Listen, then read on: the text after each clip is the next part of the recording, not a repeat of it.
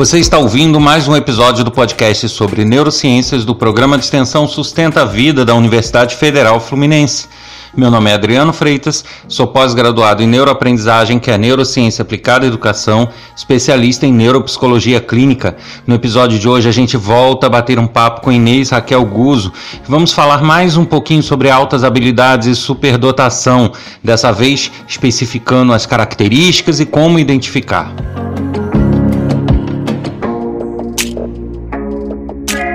Bom, e eu estou de volta aqui com Inês Raquel Guzo, que é psicóloga, psicanalista e mestre em diversidade e inclusão. É, a gente vai seguir batendo mais um papo sobre altas habilidades, superdotação. A gente já esteve aqui em outros episódios falando sobre o assunto e ela acaba de lançar um guia de avaliação multimodal de altas habilidades, que é o nome, né? É bastante interessante para justamente auxiliar na identificação das pessoas que possuem altas habilidades ou superdotação. Quem tiver interesse sobre esse assunto, quem quiser ler mais, eu recomendo muito. Ele está disponível na Amazon para venda. Então é só dar um pulinho lá, procurar que vocês vão encontrar. Então seja bem-vinda, Inês. Olá, Adriano, público. É uma satisfação estar novamente aqui com vocês para a gente poder pensar junto e falar sobre esse assunto e tanto estiga. Perfeito. Então, assim, para a gente já entrar no assunto e as pessoas é, entenderem bem como funciona, eu queria que você falasse para a gente rapidinho é, o que caracteriza, né? Quais são as características de uma pessoa que possui altas habilidades ou superdotação? Sim. Em geral, são pessoas que têm uma, uma curiosidade muito intensa, é, alguma coisa de perfeccionismo, né? Tem um senso de justiça bem apurado, uma velocidade de aprendizagem que se desponta um pouquinho acima da média ou um pouco, né? São pessoas que gostam de pesquisar assuntos assim profundamente e são muito é, envolvidas com, esta, com a tarefa de seu interesse.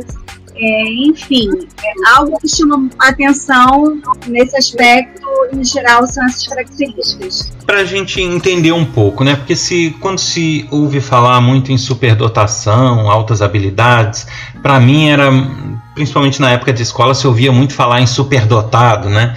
Como se isso fosse tornasse a pessoa um sobre-humano. E para esclarecer mais ainda para a gente, é, eu penso que existam muitos mitos aí nessa, nessa definição, né? E o que, que você diz para a gente que pode ser classificado como mito ou como verdade nessas altas habilidades e, e nessa superdotação? O mito é que achar que todas as pessoas, todos os alunos com altas habilidades, eles vão ser excelentes em todas as matérias do currículo. Isso é um mito porque pode é, ter tantos pontos mais fortes como mais fracos, né? De repente, a, sua, dotação de um aluno é centrada em matemática, mas não quer dizer que ele vai ser bom nas outras disciplinas. É, outro mito é toda pessoa que tem um QI elevado, ela é superdotada? Não necessariamente. Nós temos vários tipos de superdotação de psicomotricidade, na psicomotricidade mesmo, é, liderança, criatividade, que não vai estar necessariamente focada no QI. Porque o QI, ele mede, ele mensura a capacidade intelectual, intelectiva, intelectual, muito vinculada às questões escolares. Então, é um mito achar que uma pessoa superdotada é, necessariamente tem que ter um QI elevado, tem que ser uma pessoa que tem que ter ali na contagem, ali nos pontos dos testes, bem acima da, da, da do corte, né, da régua. É, outro mito também, que eu acho que dificulta muito a identificação desses alunos, dessas pessoas, é achar que não é bom, ah, não se deve identificar, porque isso vai trazer para a pessoa é, uma certa vaidade, é, ou não vai agregar nada para a vida da pessoa. Isso é um outro mito. Porque a pessoa já sabe um pouco de si, ela já identifica com as diferenças dela para com seus pares. E é, essa, essa, é, esse reconhecimento, muitas vezes, deixa a pessoa no limbo da, de uma certa solidão. A pessoa percebe-se um pouco diferente. Então, a identificação ajuda a pessoa a se conhecer melhor e lidar com essa diferença. É, outra coisa interessante a gente pensar também que a superdotado é gênio. Não. O superdotado é uma pessoa com altas habilidades, ela tem um potencial sim acima da média, mas o gênio é aquela pessoa que trouxe uma certa modificação aí no rumo da humanidade. Por exemplo, a gente tem Santos Dumont, né? antes de Santos Dumont e depois de Santos Dumont. Então, ele é considerado um gênio porque ele modifica a nossa relação com a realidade. Bom, em geral, a gente pode pensar é, que também que superdotadas, pessoas com acessibilidade, não precisam de atendimento educacional especializado. Esse é um outro mito. É, porque os, os alunos, principalmente da educação básica, precisam dessa desse, desse olhar diferenciado, desse atendimento, até para que eles possam se conhecer melhor, conhecer suas capacidades e ter essas capacidades mais trabalhadas, que eles possam aprofundar aí as suas potencialidades. Perfeito. E, e assim, é, no dia a dia das pessoas, é, no convívio, né, no trabalho ou na escola, é, qual é o grau é, que existe de pessoas com superdotação ou altas habilidades? Isso é muito frequente ou é muito raro? Não, não, não é muito raro. Claro que a gente tem assim, uma, uma, é uma porcentagem de, de 3 a 5% da população. Sendo que essa porcentagem se centra especificamente na superdotação acadêmica e intelectual. Outros autores que estudam o tema é, consideram uma faixa de 10 a 15%, porque amplifica essa, esse comportamento de superdotação.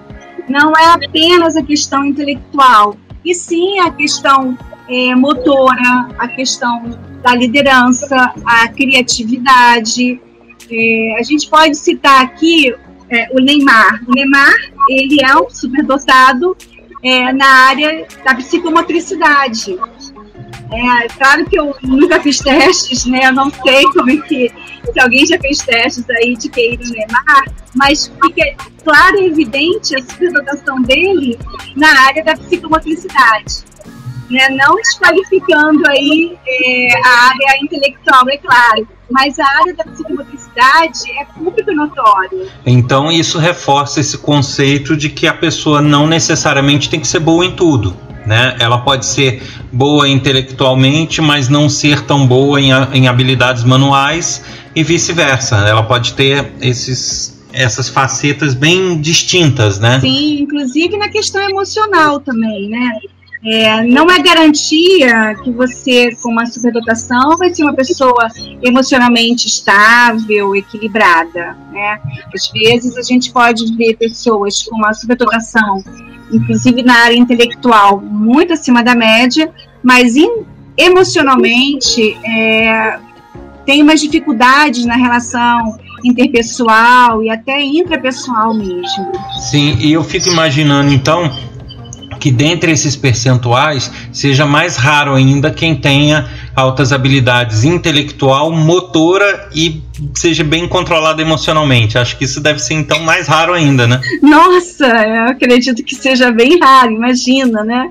Quando a gente fala no 3, 3, entre 3 e 5% da população, a gente está falando no aspecto é, intelectual, né? Os, os outros autores, né, como Renzulli, ele já tem aí uma, uma visão mais ampla, de 10 a 15%. Mas uma pessoa que seja boa em todas essas áreas, é algo assim muito raro, creio eu. E, e, com relação ao teu guia aí de avaliação multimodal de altas habilidades, falando assim parece um nome complicado, as pessoas às vezes podem ficar, né, ressabiadas, ah, não vou ler isso que eu não vou entender nada. Guia de avaliação multimodal de altas habilidades. Então fala um pouquinho para gente, até para desmistificar, né, que nem sempre você ter é, algo tratado dessa forma, ter esse assunto em pauta, significa que tenha que ser algo inacessível para as pessoas, né? De forma alguma. Sim, é, a nossa intenção de publicar o livro foi justamente para é, é, divulgar e junto à comunidade esse assunto e trazer mais para, para é, é, para a vida comum, né? Porque parece que fica uma coisa muito na academia, como você falou, algo assim muito técnico, né? Então esse livro é o produto de uma dissertação de mestrado e com a intenção de trazer aí um, é uma informação. Claro que é um livro que aponta para questões assim mais técnicas, principalmente para os psicólogos, mas também para a comunidade geral para os pais, para os profissionais de saúde, profissionais de educação, porque trazem informação é, de, é, de autores que nos ajudam a entender essa, esse aspecto da, da humanidade, do comportamento humano. É, então, não é um livro só para quem da área né, da psicologia ou da psicopedagogia. É, uma, é um livro para quem tem interesse em conhecer outras, outras facetas, né? inclusive da. Vou falar aqui da educação especial, mas não necessariamente, né? Mas é, para pessoas que se despontam aí dessa norma, né? Ou um pouquinho aí para baixo, um pouquinho para cima. Enfim, é mais para socializar mesmo esse conhecimento que a gente adquiriu e, e que tivemos contato no mestrado. Para quem nos ouve agora e que tem interesse sobre o assunto, né, que, que é, pensa conhecer alguém com altas habilidades ou que se acha ter é, características de altas habilidades, que dicas você pode dar, assim, rapidamente? Lógico que quem quiser se aprofundar mais no assunto vai é, recorrer ao, ao guia, mas para quem estiver ouvindo o podcast, que indícios, que, que dicas você pode dar para ajudar a, a, verificar se realmente as pessoas que, que se desconfiam têm traços de altas habilidades ou não? O que, que pode ser observado nessas pessoas? Ou que dicas se pode ter ao conversar com elas e tudo que darão essas pistas? Então, para as crianças, né, um desenvolvimento aí um pouquinho acelerado. Né? claro que a precocidade não vai ser necessariamente uma alta habilidade, mas já é algo que já chama um pouco atenção. Então, conversar com o pediatra, ir na escola e conversar com a professora, em talvez uma avaliação psicológica vai ajudar já a orientar essa família. E para os adultos, é, eu acho que seria uma. Eu penso assim que uma avaliação ajuda muito. Claro que eu vou estar aqui, né, puxando sardinha para minha brasa, porque eu sou psicóloga e tal, mas é, eu acho que ajuda muito a pessoa a, a ter contato com é, questões, né, que parecem ser enigmáticas, né, da, da sua própria personalidade que vão estar descritas né, para um outro profissional que vai ver e vai falar, olha, é, isso aponta assim, isso que você sente é alguma coisa que tem uma explicação, né? Então, acho interessante buscar, é, é, sim, uma avaliação, por favor, com a licença aí da puxação de sardinha aí, mas eu acho que para o adulto seria mais interessante. Sobre a dica que você perguntou, né? É, quando aquela pessoa que tem muitos interesses e que, que se interessa por tudo, mas não consegue aí se definir, não consegue achar o foco, né? É, gosta de astronomia gosta de literatura, gosta de matemática, e começa um curso, não termina, começa o outro, não termina. Tem uma habilidade bacana para a música, mas também não consegue ali é, é, dar continuidade. Parece que fica meio que tateando, né? Querendo descobrir alguma coisa que dê aí um certo direcionamento, né? Então, uma pessoa que tem esses múltiplos interesses e que tem facilidade de aprender essas é, essas matérias aí que eu falei agora, né? Essas questões aí, você fala, nossa, tem alguma coisa aí. É, muitas vezes uma pessoa muito reflexiva, sabe? E que fica levantando questões sobre a, a filosofia, né? Em relação à vida, em relação a temas filosóficos e, e, que gosta de falar desse tema, que pesquisa, uma pessoa que é muito aversada aos livros, às vezes tem questões sociais por conta disso. Então, o, eu acho importante aí nesse ponto dar um toque, né? Olha, será que não seria interessante você procurar uma ajuda, né? Até porque a pessoa ela fica com tantos interesses, ela não consegue o direcionamento, ela não vai conseguir se realizar, porque ela vai fazer um monte de coisa e vai né, fazer bem aquilo que ela se propõe, mas ela não tem um direcionamento. Isso pode trazer aí um, um sofrimento para a vida dela, né? Então, essas questões também filosóficas que a gente vê alguns adolescentes abrir, é, chama atenção, né? Por que ele está se interessando por esse tema né, tão, tão assim, é, talvez aprofundado?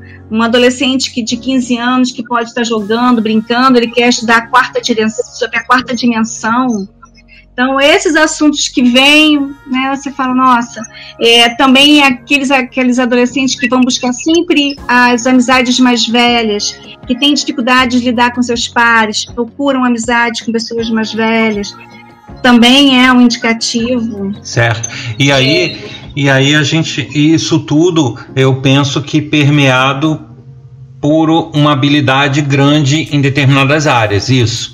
É, ou não, nem sempre essa habilidade notável em determinadas coisas é percebida, é mais esse conjunto que foi dito. Olha, é, tem aí esse conjunto, mas dentro desse conjunto a gente tem elementos que podem se destacar. Né? É, um adolescente ou um jovem que ele quer muito estudar grego, hebraico, ele se interessa muito por, por, temas que ele quer pesquisar, tem um foco na pesquisa, né? Então, é uma pessoa que talvez não tenha tantas condições né, financeiras para buscar cursos e cursos, né, e alguém que a gente pode orientar. É buscar na comunidade alguém né, que possa auxiliar esse adolescente ou essa pessoa. Então, não é um conjunto, a pessoa não precisa apresentar todo esse conjunto, mas, em linha geral, é uma pessoa que é, que é muito curiosa, que é muito inventiva, ou que gosta muito. E, e, geralmente, quando assume uma tarefa, a faz bem, é isso? É, tem, tem uma perseverança. Quando assume uma tarefa, tem algo assim de perseverante, de determinado, é, embarca no trabalho duro, não tem medo de trabalho duro, vai, né?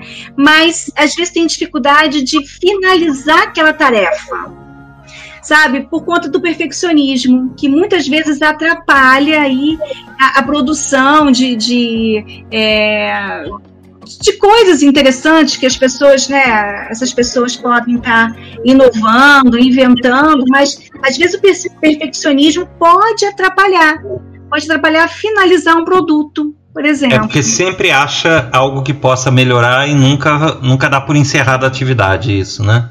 Isso, isso é um lado negativo, porque uma coisa, assim, a gente fala, ah, tem que buscar excelência, mas falando isso para algumas pessoas que têm altas habilidades, pode levá-las ao tal do perfeccionismo. Assim, nunca vão considerar que, que vai estar bom o suficiente aquilo que eles vão estar fazendo. Então, é uma tarefa em glória, porque aquilo vai levando, levando, levando o tempo, e às vezes até a pessoa fala, olha, mas está tão bom, isso está bacana, é, apresenta isso para a comunidade, enfim, olha, isso é uma coisa, é um produto que vai ser importante para a sua comunidade.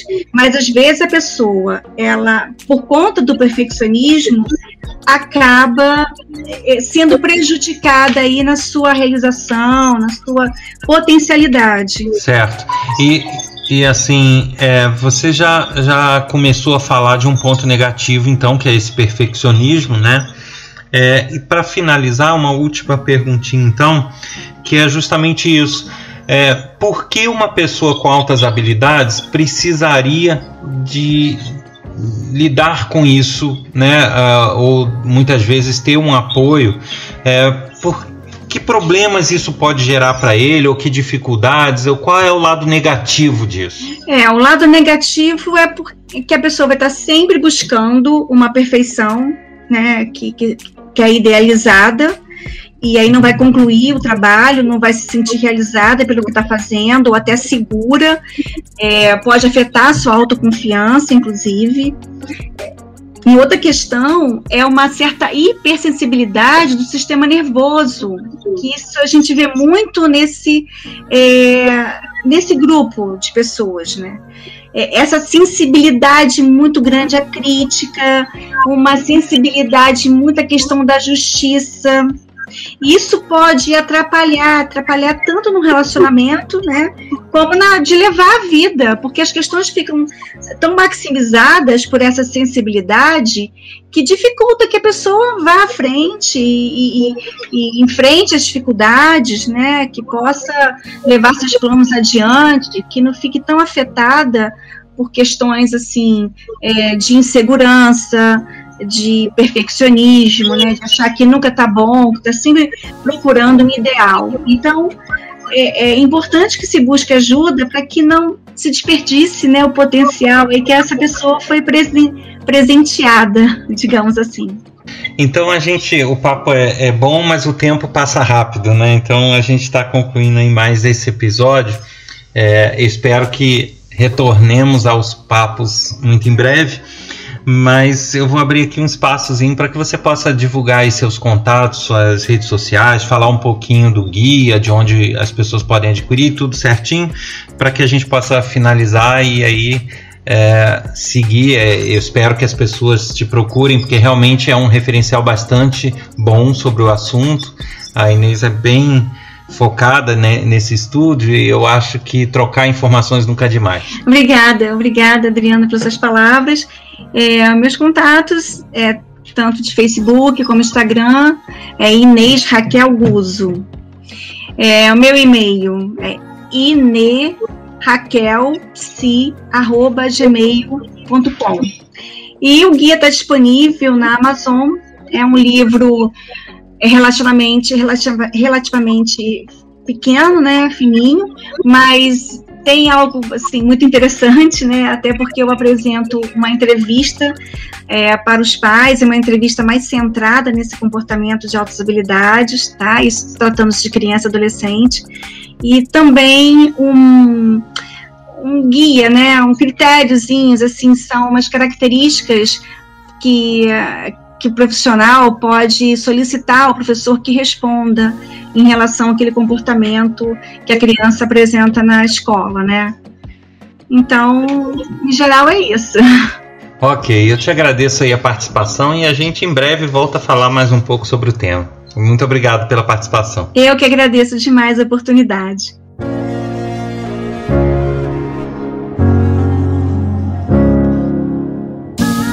Você ouviu mais um episódio do podcast sobre neurociências do programa de extensão Sustenta a Vida da Universidade Federal Fluminense. Eu sou Adriano Freitas, pós-graduado em neuroaprendizagem, que é neurociência aplicada à educação, especialista em neuropsicologia clínica para mandarem mensagens, trocar informações, dicas, dar sugestões, fazer críticas, basta escrever para nosso e-mail podcast@sustenta-vida.com. A gente se encontra no próximo episódio semana que vem. Até lá.